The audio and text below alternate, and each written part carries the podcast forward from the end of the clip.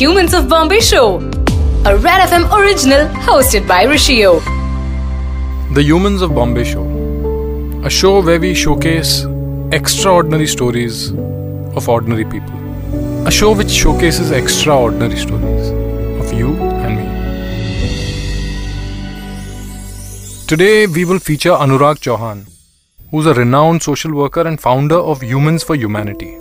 The WASH project, started by him, has reached over 2 million women in over 6 states in the last 5 years. This project has been working to promote menstrual hygiene amongst the women of rural areas of Uttarakhand, Delhi, Rajasthan, Maharashtra, Uttar Pradesh, and Haryana, amongst other states. During the pandemic, he has been providing aid and essentials to over 8,000 families in various parts of the country, supporting communities, low income group families, people with daily wages who lost their jobs due to COVID, trans men, widows, maids, etc.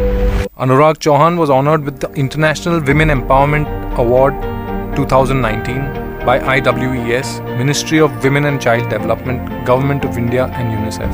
Karamveer Chakra Award by the United Nations. He was awarded a medal and Global Fellowship by the United Nations in 2019. The Bharat Nirman Award by Najma Heptullah, the Union Minister of India. These are some of his accolades. Let's meet Anurag Chauhan himself. Humans of Bombay Show. Hi Anurag. Hi, how are you? I'm good. Anurag, firstly आपके बारे में बताएँ आपके family के बारे में बताएँ आप हो कहाँ से मैं देहरादून के छोटे शहर से आता हूँ जो शहर सिर्फ़ छोटा है बट उसका दिल बहुत बड़ा है और उसको काफ़ी बार उस शहर को हम जानते हैं as education capital of our country तो उस देहरादून शहर से मैं आता हूँ। मेरे परिवार में मेरे माँ पिताजी मेरा छोटा भाई और मेरी दादी हैं। और वहीं से मैं वहीं पला बड़ा वहीं से मैंने स्कूलिंग करी और उसके बाद मैं दिल्ली शिफ्ट हुआ। कौन से उम्र से आप दिल्ली में हो? मैं अपनी कॉलेज करने के लिए दिल्ली आया था। उससे पहले मेरी स्कूलिंग देहरादून से हुई मैं वहीं पला बड़ा। Anurag tell us about the wash project everybody is keen to know about the wash project तो वॉश प्रोजेक्ट बेसिकली एक ऐसा प्रोजेक्ट है जिसको हमने शुरू किया 2014-15 में। उसकी सबसे पहली चीज़ है जो हम करते हैं, वो है अवेयरनेस अब अवेयरनेस की ज़रूरत क्यों है? अवेयरनेस की ज़रूरत इसलिए है क्योंकि आज भी हमारे देश में कई ऐसी महिलाएँ हैं जिनको मेंस्ट्रुएशन के बारे में पीरियड्स के बारे में या महावारी के बारे में जानकारी नहीं है। तो जब पहली बार वो ब्लीड करती हैं, जब पहली बार दे मेंस्ट्रुएट उनको लगता है कि शायद वो मरने वाली है। उनको लगता है शायद उनको कोई बीमारी हो गई है। और जब ऐसा होता है तो what happens is they get traumatized वो ट्रामा जो है उसको डील करने के लिए अवेयरनेस बहुत ज़रूरी है। उसके अलावा ना सिर्फ़ उन लड़कियों को बट उनके परिवार को उनके भाइयों को उनके पिताजी को भी इस बारे में जानने की पूरा अधिकार है और उन, उनको सिखाते हैं इसके बारे में। So awareness at every level is what is very important essential and that is what we are working on दूसरी चीज़ आती है न्यूट्रिशन लगभग पंद्रह प्रतिशत लोग हमारे देश में आज भी कुपोषण का शिकार हैं। और मेल न्यूट्रिशन एक ऐसी चीज़ है जिसका one of the main reason is poverty but poverty is not the only reason gender bias is another big problem तो जब हम गाँव में जाते हैं और देखते हैं कि माँ के पास तीन रोटी होती है तो वो तीन रोटी में से एक रोटी लड़की को देती है और दो लड़के को देती है। इरेलीवेंट ऑफ़ हिस एज उस लड़के को दो रोटी मिलती है। माँ को ये समझने की बहुत ज़रूरी है कि quantity is not important nutrition value उसकी देखनी पड़ती है। जिसकी जिसके लिए हमारे जो न्यूट्रिशनिस्ट होते हैं स्कॉलर्स होते हैं, वो लोग हमारे साथ जाते हैं, उनको समझाते हैं न्यूट्रिशन वैल्यू के बारे में। और न्यूट्रिशन कितना ज़रूरी है specially during the time of periods पर हम उनको ये नहीं कह सकते कि आप जाके एवोकाडो खाइए या फिर आप जाके एग्जॉटिक फ्रूट्स खाइए बिकॉज़ हमको देना देखना है कि वो किस तबके के लोग हैं। सो so, हम उनको ऐसी चीज़ें बताते हैं जो ना सिर्फ़ उनके लिए अफोर्डेबल हो बट उनके लिए एक्सेसिबल भी हो। The third point is where we talk about mental health where we talk about counselling हम लोगों ने छोटे छोटे लिस्निंग सर्कल्स क्रिएट करे जहाँ पर हम 30 से 35 औरतों को साथ लेके आते हैं जो इस बारे में अपनी अपनी प्रॉब्लम्स को वहाँ पे आके बताती हैं।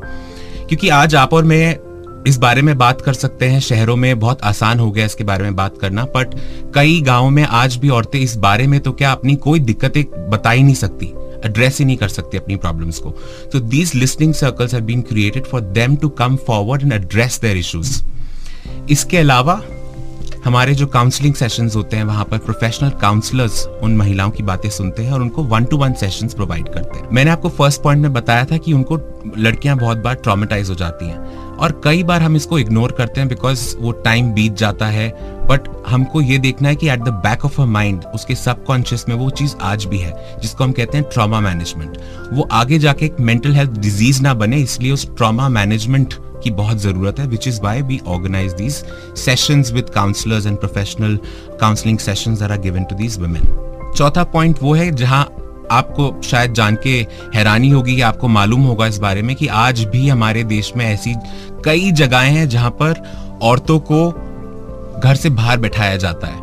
उत्तराखंड में कई महीनों पहले, मैंने कई साल पहले एक आर्टिकल पढ़ा था जहाँ पर एक बड़े अफसर ने एक एक मेंस्ट्रुअल हट बनाया जो कि गाँव के बाहर था। और उस गाँव में, वो, उस हट में, वो तीन महिलाएँ मर गई।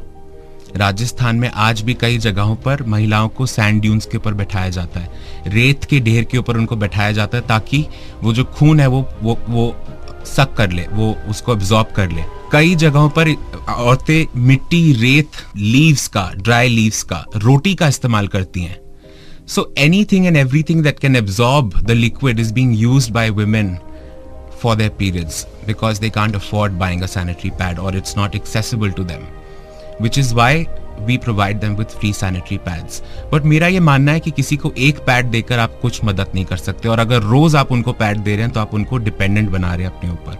Which is why in the fifth point we teach them how to make sanitary pads so that they can make their own sanitary pads at home तो ये पाँच ऐसे पॉइंट्स हैं जहाँ पर मैं आपको जो मैंने आपको बताया वॉश प्रोजेक्ट के बारे में इस वॉश प्रोजेक्ट बहुत बड़ा प्रोजेक्ट है सुनने में लोगों को लगता है कि छोटा प्रोजेक्ट है और इसको हम लोग एक दिन में कर सकते हैं बट महीने लगते हैं उनको मैंस्ट्रल हाइजीन मैनेजमेंट समझाने में सिखाने में प्रॉपर कोर्स जैसे आप कॉलेजेस में जाते हैं कोर्स करने के लिए उसी तरह उनको ये चीज़ सिखाने के लिए माइंड सेट चेंज के लिए it's a snail's process very very slow process and that is what we are working on Anurag at the age of fourteen you started social work how come at such young age you start something so noble well Rishi I don't I don't really know how it started but an incident that was uh, मैं अपने school में था और school में Pandit Birju Maharaj perform करने आए थे। तो पंडित बिरजू महाराज को जब मैंने पहली बार परफॉर्म करते देखा तो मुझे बहुत खुशी हो रही थी बिकॉज़ मैंने हर किताब के अपने जीके की किताब के पहले पन्ने में उनका नाम पाया था। तो जब उनको अपने सामने देखा तो मैं बहुत खुश हुआ कि बता इतनी बड़ी हस्ती हमारे सामने आज स्कूल में परफॉर्म करने आई है। पर एक सवाल मेरे जहन में बार बार आ रहा था, वो ये था कि ये मेरे दादाजी की उम्र के हैं। मेरे दादाजी तो नहीं रहे बट उस उस वक्त पे मैं ये सोचता था कि ये मेरे दादा की उम्र के हैं जो रिटायरमेंट अपने घर पे इंजॉय कर रहे हैं। और ये मेरे दादा की उम्र पे यहाँ पे आके परफॉर्म कर रहे हैं। तो जब परफॉर्मेंस खत्म हुई, मैंने उनसे हाथ खड़ा करके एक सवाल पूछा, वो था, महाराज जी, की आप इस उम्र में आपको क्या ज़रूरत है हमारे सामने आकर परफॉर्म करने की? तो महाराज जी ने एक बहुत सुंदर बात कही। उन्होंने कहा कि whatever was in our in our country जो भी हमारे देश में था, या तो वो चुरा लिया गया या उसको ले जाया गया। What is left in our country is rich cultural heritage and उसी को बचाने की और उसको प्रिजर्व करने की और उसको आगे बढ़ाने की मैं कोशिश कर रहा हूँ। और फिर मेरे जहन में दूसरा सवाल आया कि आप अभी भी, आप मुझसे बड़े हैं, आपकी उम्र हो गई है, मैं एक जवान खून हूँ, मैं क्या कर सकता हूँ? तो उन्होंने कहा कि स्टार्ट विद वॉलेंटरिंग तो जब वो शब्द मैंने सुना, शायद मुझे उसका असली मतलब भी नहीं पता था वॉलेंटियरिंग होता क्या है। बट वो बीज था जहाँ से शुरुआत हुई। उसके बाद मैंने स्पिक मके के साथ वॉल्टियर करना शुरू किया और धीरे धीरे हर रोज कुछ ना कुछ एवोल्यूशन होता रहता है। हम सभी की लाइफ में, हम सभी को कुछ ना कुछ सीखने को मिलता है। तो हर दिन जब मैं आगे बढ़ता रहा, कुछ ना कुछ नया सीखने को मिला और वहाँ से ये शुरुआत हुई थी। तो चौदह साल की उम्र में वहीं से मेरे सोशल वर्क की शुरुआत हुई थी। अनुराग, what does empowerment of women actually mean to you as a person?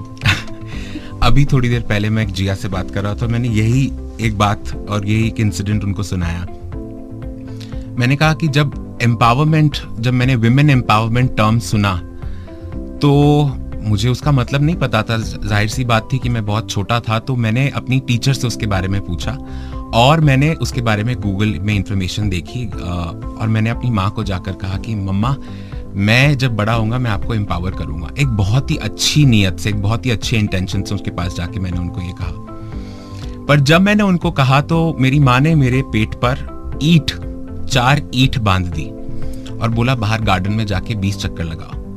तो मुझे लगा कि मैंने क्या कुछ गलत कह दिया कि ये मुझे कह रही है कि पनिशमेंट दे रही है मुझे। तो she said just go in the garden and take twenty rounds and I tell you later मैं, बहरहाल मैं पंद्रह भी शायद चक्कर नहीं लगा पाया था और वहीं ज़मीन पे धम से मैं बैठ गया। तो मैंने बहुत ही रूट कर अपनी माँ से पूछा कि आप मुझसे नाराज़ हो क्या? आपने मुझे पनिशमेंट क्यों दी? मैं तो कुछ अच्छी बात आपसे कह रहा था। तो जब मेरी माँ ने मुझे वो चीज़ें बताई जो बताना चाहती थी, मुझे ऐसा लगा कि मैं पोइट्री सुन रहा हूँ। And that really change the perception of my mind about what empowerment really means for me and she said कि, तुम मेरे पेट में नौ महीने तक थे। You were in my womb for nine months and she said कि जब तुम मेरे पेट में थे, तुम उन ईटों से बहुत भारी थे जितना वो तुम्हारे पर भार है, उससे कई भारी, कई ज़्यादा तुम बहुत ज़्यादा भारी थे।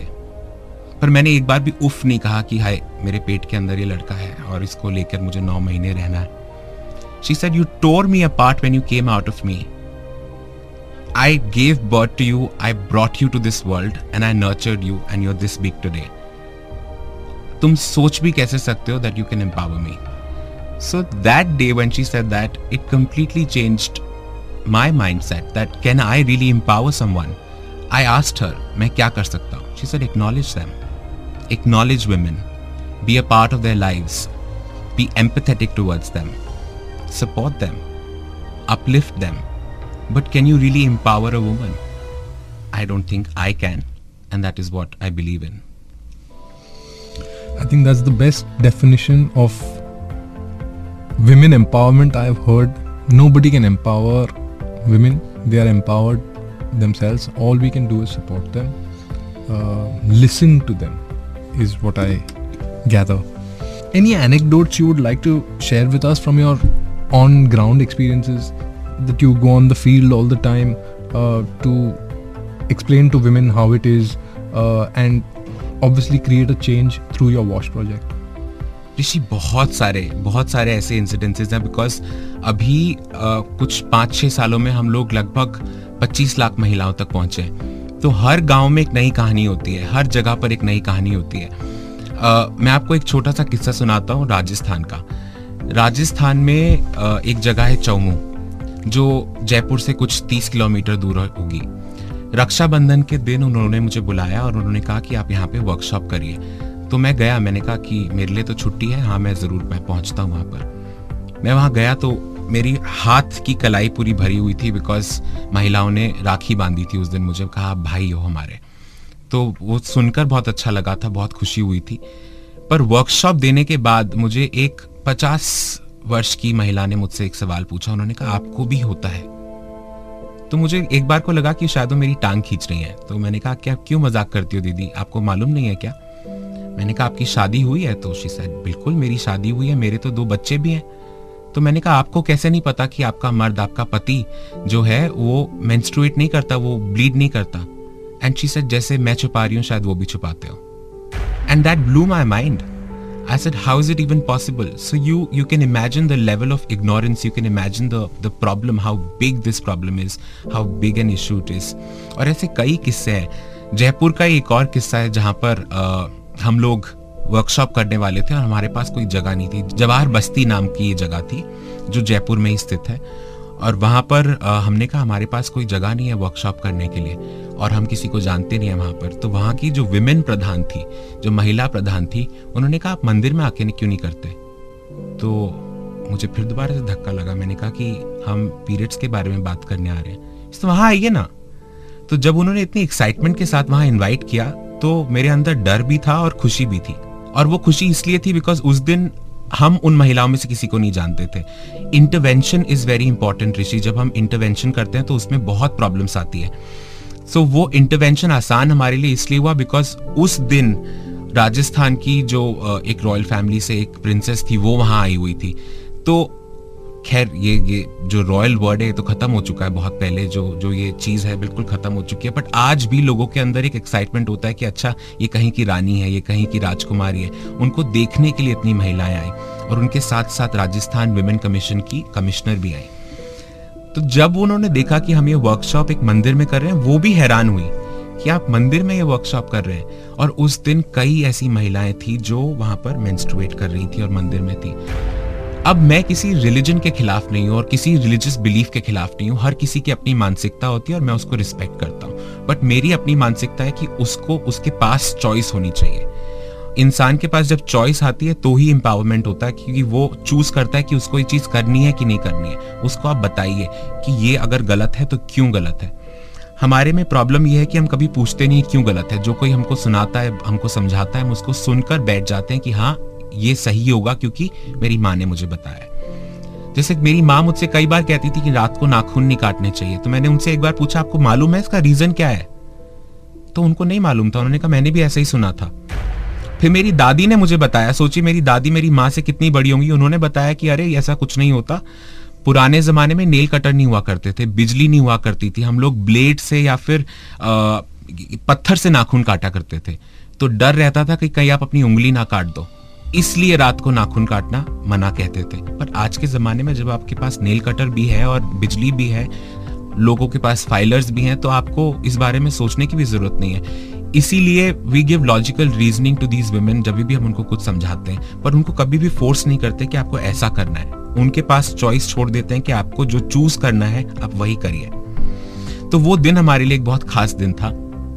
उस दिन हम लोगों ने उनको आ, बहुत सारी एक्टिविटीज़ उन महिलाओं के साथ करी। उनको तुलसी के पौधे भी दिए। तो उन्होंने कहा कि इसका क्या करना है? हमने कहा, इसमें पानी डालना है। रोज पानी डालना है। और जब वो उसमें पानी डालती थी तो एक महीने बाद हम गए। उन्होंने कहा, भैया, ये तो झाड़ बन गया है, सूखा नहीं। हमने माहवारी के वक्त भी इसमें पानी डाला। तो हमने उनको सिखाया समझाया कि, कि क्या क्यों ऐसा कहा जाता है। गंदगी से मतलब होता है मतलब आप मेंस्ट्रुएट कर रहे हो कि नहीं उससे नहीं होता। हमने अचार एक बनाया उनके साथ। अपने हाथ में मैंने मिट्टी लेप कर वो अचार के अंदर हाथ डाल दिया। उन पचास महिलाओं में से जितने लोग बना रही थी अचार सिर्फ़ मेरा ही अचार खराब हुआ बिकॉज़ मेरे हाथ गंदे थे। So we have to make them understand it is it is to do with with dirt and not with menstruation because वो ज़माने में पैड्स नहीं हुआ करते थे, वो ज़माने में किसी के पास menstrual hygiene products नहीं हुआ करते थे। इसीलिए कहा जाता था कि आप घर के अंदर रहिए, एक कमरे में रहिए किनारे रहिए, आप यहाँ पर गंदगी ना करें या आपको आराम मिले। तो वो सब रीजंस हैं जिनको जानने की बहुत ज़रूरी है, उनको, उनकी जानकारी उनको देना बहुत ज़रूरी है। सो so, ये कुछ एनेक्डोट्स थे जो मैंने आपके साथ शेयर किए। अनुराग आपने एक न्यूज़ चैनल में कहा कि it could be a problem as big as polio can you elaborate on that जी ये ये बात मैंने आई थिंक 2018 में कही थी कि poor menstrual hygiene can be as big as polio and will be as big as polio but if you it's, it's a huge statement to make uh, if it is not dealt with.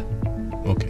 अगर आप उसको deal नहीं करते हैं इस problem के साथ इस इस मुद्दे पे आप अगर आज फुट डाउन करके नहीं बोलते कि हम काम करेंगे तो this can become as big as polio 2011 में मुझे मालूम है, मैंने एक आर्टिकल पढ़ा था जिसमें बताया गया था कि एक लाख अस्सी हज़ार औरतें मरती हैं हर साल। और ये वो स्टेटिस्टिक्स थे जो बिना किसी कॉन्क्रीट इंफॉर्मेशन के उनको मिले थे। तो आप सोच सकते हैं कि आज की डेट में कितनी महिलाएँ मर रही हैं, हमको मालूम भी नहीं है। But I don't really need to prove my point to anyone because that is what I thought at that point of time. But 2019 में एक और स्टडी निकली जिस स्टडी में कहा गया कि no access to menstrual hygiene products, which leads to poor menstrual hygiene, has become fifth biggest reason in the world for women to die. Now, I'm not happy because my point has been proved by someone else, someone else's study, which is an international study, and all the governments are now bothered and and focusing on that. but the problem really is कि अगर वो समय जब मैंने कहा लोगों ने मज़ाक उड़ाया उस वक्त पे भी अगर हम शुरू कर देते शायद हमारे पास एक साल और हो जाता कि हम किसी की मदद कर सकते Has COVID impacted any of your work on your projects? Of course, COVID की वजह से बहुत दिक्कतें आई हैं कोविड की वजह से बहुत प्रॉब्लम्स आई हैं बट बहुत अच्छी चीज़ें भी हुई हैं कोविड के वक्त पर मैं आपको बताता हूँ दिल्ली शहर में जो पैड्स थे, जो मेंस्ट्रुअल हाइजीन प्रोडक्ट्स थे, उनको एसेंशियल लिस्ट में काउंट नहीं किया गया था। जिसकी वजह से बहुत सारी अर्बन वुमेन के पास पैड्स नहीं थे मेंस्ट्रुअल हाइजीन प्रोडक्ट्स नहीं थे। उस वक्त पर वही महिलाएँ, जो गाँव की छोटे छोटे गाँव से रहने वाली महिलाएँ थी, उन्होंने करीबन डेढ़ लाख किट्स हमको भेजी गाँव से बनाकर। हमारे पास कि आप दिल्ली शहर में इसको बांटिए, ये पैड्स हमने बनाए हैं। तो वो रीयूजेबल पैड्स हमने महिलाओं को बांटे। तो वो देखकर समझ में आया कि हाँ जो काम हमने किया इतने सालों का, उसका इम्पैक्ट आज हमको दिखाई दे रहा है। कोविड में और भी बहुत सारी चीज़ें हुई। मेंस्ट्रुअल हाइजीन से हटकर एक चीज़ मैं आपको बताना चाहता हूँ, जो शुरुआत हमारी हुई। छोटा सा जगह है Kathputli. Kathputli is a place in Delhi which is world biggest street artist community खैर कठपुतली जो गाँव था, वो तो रहा नहीं अभी। पर वो एक ट्रांजिट कैंप में रहने वाले ये स्ट्रीट आर्टिस्ट ने मुझे फ़ोन किया। 28 मार्च को उनका फ़ोन आया। उन्होंने कहा कि मुझे कोविड से डर नहीं लगता, पर शायद भूख से हम मर जाएँ। आठ दिनों से हमने कुछ खाया नहीं है। स्ट्रीट आर्टिस्ट होने की वजह से उनके पास काम तो वैसे ही नहीं था, पर उन्होंने कहा जो भीख मांगते थे, वो भी नहीं शायद मांग पाएँगे। और उन्होंने मुझसे एक सवाल पूछा। उन्होंने कहा कि क्या आपको गाड़ी चलानी आती है? तो मैंने कहा, नहीं, मुझे ड्राइविंग नहीं आती। उन्होंने कहा कि आप कभी किसी से पूछेगा कि गाड़ी चलाते वक्त अगर आपके गाड़ी के सामने कोई जानवर आ जाता है तो कैसा फील होता है? कैसा महसूस होता है आपको? तो मैंने कहा, इतना तो मुझे मालूम है कि मेरे, मेरा दिल मेरे मुँह से बाहर आ जाएगा अगर मेरी गाड़ी के सामने कोई आ जाए तो। तो उन्होंने कहा, पर कभी आपने ये नोटिस किया है कि जब आप सड़क पे चलते हैं तो सड़क पे चलते वक्त आपके पैर के नीचे कितने चीटी, कितनी मकोड़े, कितने छोटे छोटे ऑर्गेनिजम्स आ जाते हैं? आपने कभी सोचा भी नहीं होगा? तो उन्होंने कहा मेरी ज़िंदगी जो है और हमारी ज़िंदगी जो है वो उन कीड़ों के बराबर है। जिसको लोग जिनके ऊपर लोग चलकर आगे बढ़ जाते हैं पर एक बार को मुड़ के नहीं देखते कि ये क्या हुआ मैंने शायद किसी की जान ले ली। तो जब हम लोग मरते हैं तो कोई हमारे बारे में सोचता नहीं है। फिर भगवान दास जी जो उस गाँव में रहने वाले एक आदमी है उन्होंने एक, बात कही। उन्होंने कहा कि मैं अपनी दिक्कत अगर आपको बता भी दूँ और समझा भी दूँ तो शायद आप समझ नहीं पाओगे। तो मैंने इंसिस्ट किया, आप मुझे बताइए, मैं मैं मदद करना चाहता हूँ। पिछले आठ सालों से आपके साथ जुड़ा हूँ तो ज़रूर जो कुछ कर सकता हूँ, करूँगा। वो पैरालिटिक है ऋषि। तो पैरालिसिस की वजह से उनका एक टांग कटी हुई है, उस पर टांके लगे हुए हैं और वो बिस्तर पे पड़े रहते हैं। तो उन्होंने कहा, रात को जब मैं चारपाई पे लेटता हूँ तो मेरे ऊपर चूहे आके दौड़ते हैं। उन्होंने कहा, चूहे आके दौड़ते हैं और मुझे काटते हैं तो बहुत दर्द होता है। पर दर्द इस बात का नहीं होता कि वो मुझे आके काटते हैं। दर्द इस बात का होता है कि मैं उनको हटा नहीं पाता। And he said such is the condition of our country we people of our country are well aware of the problems are well aware of the solutions but they are paralyse they don't want to do anything and he said this is the problem and आप समझ पा रहे होंगे कि वो दुख, वो दर्द क्या है जिससे वो गुजर रहे हैं और जिससे हम सब गुजरे हैं। सो so, उस वक्त पे हम लोगों ने खाना उनको प्रोवाइड करना शुरू किया। जैसे मैंने आपको पहले भी कहा कि मुझे I don't believe in this kind of charity जहाँ आप किसी को एक दिन खाना खिलाएँ क्योंकि उससे वो अगले दिन उसका पेट कैसे भरेगा वो वो आपको नहीं मालूम। अगर आप उसको रोज खाना खिलाते हैं तो you are just making them dependent you are rather making them disabled by giving them food every day but this was unprecedented time और इस वक्त पे हमने सोचा कि हम लोगों को खाना खिलाएँगे। हालाँकि हमारे पास कोई फंडिंग नहीं थी ऋषि बट हम लोगों ने इधर उधर से पैसे जोड़कर, अपनी पॉकेट मनी जोड़कर, अपनी सेविंग्स जोड़कर, हम लोगों ने कुछ आठ हज़ार परिवारों का ख्याल रखा और न सिर्फ़ एक दिन या एक महीना नहीं, पूरे डेढ़ साल तक उन लोगों तक खाना पहुँचाया। कई लोग खाना बना नहीं पाते थे, पका नहीं पाते थे तो वहाँ पर कुकड मील्स जाती थी। ऋषि, आप विश्वास नहीं करेंगे कि कई जगहों पर, मैंने कई बार इसको फेसबुक में या इंस्टाग्राम पे और अलग अलग जगहों पर इसके बारे में लोगों को बताया, पर कभी पैसा नहीं मांगा किसी से कि आप आके मुझे पैसा दीजिए या मदद कीजिए। सिर्फ़ उनको बताया कि ये काम हम कर रहे हैं। पर इस इस मुहिम में सिर्फ़ एक इंसान ने मेरी मदद करी और वो था एक ऑटो रिक्शे वाला। उस इंसान ने पहले दिन जब मुझे कोट किया कि अगर हम वसंत कुंड से लेकर कठपुतली, जो कि शादीपुर डिपो में है, वहाँ पर अगर खाना बांटने जाएँगे तो जो बर्तन लेके जाएँगे और वापस लेके जाना, तेरह ऑटो लगेंगे। तो उन तेरह ऑटो रिक्शा के हम आठ सौ रुपए पर हेड लेंगे। एक ऑटो वाला आठ सौ रुपए लेगा। और हम इसको एक डेढ़ घंटे में काम निपटा कर आ जाएँगे। दूसरे दिन उनका फ़ोन आया मेरे पास और उन्होंने मुझे कहा कि, भैया, मुझे आपसे कुछ मांगना है। तो मुझे एक एक मोमेंट के ऐसा लगा कि शायद ये और पैसा मांगने वाले हैं बिकॉज़ कोविड का समय है, इनको और पैसे की ज़रूरत होगी।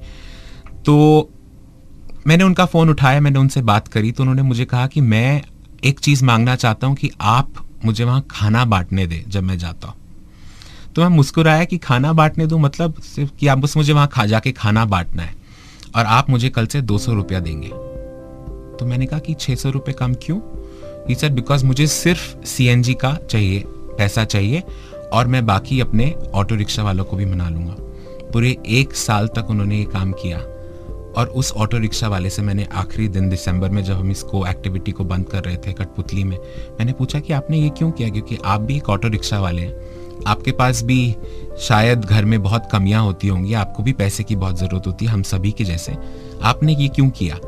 तो उसने कहा कि आप क्यों कर रहे हो ये मैं नहीं जानता। मैं सिर्फ़ मदद करना चाहता हूँ, इसलिए क्योंकि मैं ये जानता हूँ कि भूख होती क्या है।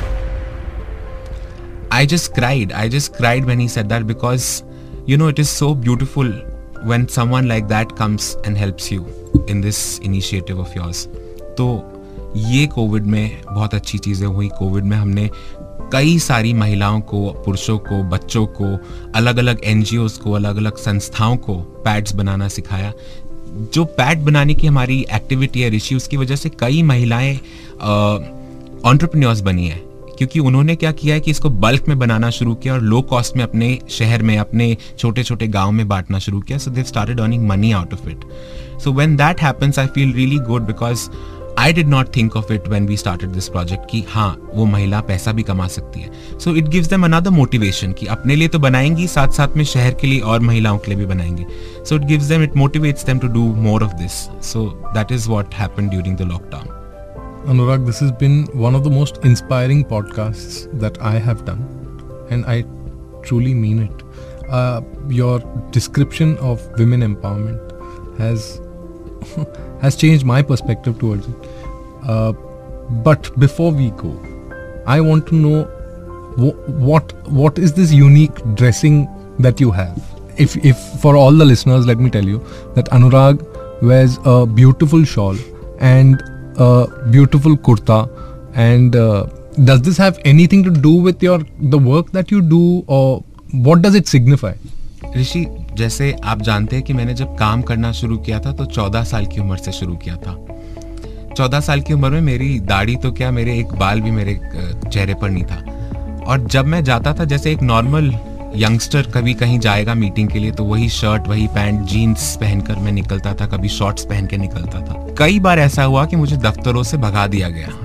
गार्ड भगा देता था कि कौन हो यहाँ से निकल जाओ। शू करते थे वो लोग। वो बात नहीं करना चाहते थे आपसे। वो लोग आपकी बात सुनना नहीं चाहते थे बिकॉज़ एक परसेप्शन एक प्री कंसीव नोशन है कि हाँ ये एक जवान लड़का है, क्या बताएगा? क्या किसी काम का नहीं होगा? किसी कोई कोई कॉन्क्रीट चीज़ नहीं निकल के आएगी। और ऐसा एक इंसिडेंट हुआ जब suddenly I went inside the secretariat without an appointment और मुझे एक रिपोर्ट सबमिट करनी थी। वो रिपोर्ट थी गार्बेज डिस्पोजल के ऊपर। और मैं उत्तराखंड में देहरादून में था और वहाँ के मिनिस्टर से मिलना चाहता था, जो कि वेस्ट मैनेजमेंट जिनकी, जिनके डिपार्टमेंट में आता था। और मैं नॉर्मल सा सफ़ेद कुर्ता पहन के वहाँ पहुँचा और सेक्रेटेरिएट में मैंने कहा मिनिस्टर साहब से मिलना है। और हाथ में मेरे रिपोर्ट थी। वो रिपोर्ट लेके जब सेक्रेटेरिएट पहुँचा तो ना सिर्फ़ मुझे सेक्रेटेरिएट के अंदर आने की परमिशन मिली बट मिनिस्टर साहब के साथ सीधा मीटिंग हो गई। और उनको मैंने वो रिपोर्ट जब दी तो वो बड़े खुश हुए, उन्होंने कहा, क्या उम्र है आपकी? तो मैंने अपनी उम्र बताई, अरे, आप तो बहुत जवान दिखते हो। तो वो दिन था जब मुझे रियलाइज़ हुआ कि आप अंदर से तो कभी बदलते नहीं हो, अंदर से आप वही इंसान हो।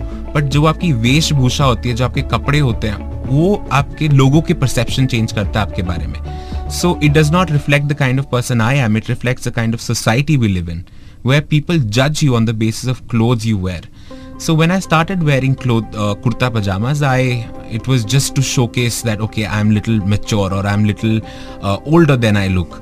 But इसी प्रोसेस में ऋषि मुझे प्यार हो गया फैब्रिक्स के साथ वीव्स के साथ आर्टिसंस uh, के साथ. और इसी बीच में मैंने अपने एक्सपेरिमेंट शुरू करे और ये शॉल ये दुपट्टा जो मैं पहनता हूँ ये वहीं से आते हैं. और वही एक चीज़ है कि I have I started it with an intention to look older but I fallen in love with it I can't help it any more but I think your dressing is beautiful. Thank so, you. Uh, one last thing, I want you to give a message to the audience. You are such an inspiring personality. If you had to say one thing to uh, so that people change their mindset towards menstruation or the taboo that is associated with it, what would that be? I would like to say two things. Sure. First of all, stop and think about what you're doing because everything that is going wrong around us हमारे आसपास में, हमारे society में, हमारे जहाँ हम रहते हैं या अपनी, अपने समाज में कुछ भी गलत हो रहा है, वो इसलिए गलत हो रहा है बिकॉज़ कहीं ना कहीं पे हम उसको इग्नोर कर रहे हैं as individuals as citizens if you if you think about it and if you you know, do something about it, take an action about it, stop the wrong happening and promote the good that is happening, i think this this world will be a better world to live in. What I would like to end with is a beautiful anecdote from my life. पंद्रह साल, पंद्रह सोलह साल की उम्र में मेरी एक बार मुलाकात हुई हिजोरिनस दलाई लामा से उस वक्त शायद मुझे पता भी नहीं था कि वो क्या हस्ती हैं, कौन है, क्या करते हैं, क्या बुद्धिज्म होता है, क्या स्पिरिचुअलिटी होती है बट उनके पास बैठकर मैं आधे घंटे तक बिना कुछ कहे, बिना कुछ सुने, मेरे आँखों से आँसू टपकते गए और मैं वैसे ही मंत्र मुक्त बैठा बैठा हुआ। तो आधे घंटे बाद मेरी दोस्त ने आके मुझे हाथ लगा के पूछा कि, अनुराग, तुम कुछ सवाल नहीं पूछना चाहते हो? तो मैं आज भी सोचता हूँ कि वो सवाल मेरे जहन में आया कहाँ से हुआ कि मैंने उनसे पूछा कि where do I find Buddha and he said I love the work that you doing he each time there someone who smiling and you are the reason for that smile for that fraction of moment when that person is smiling you are Buddha you really don't need to go out and look for him So I think we all can be one. We all need to spread smiles on people's faces, and that's what we should be doing. Anurag, it was a pleasure speaking to you, and I hope you continue the work that you do. You're an inspiration for the entire country, actually, for the entire world. And uh, again, I would like to thank you for coming to the studio with us, and I'm sure that your work will go places.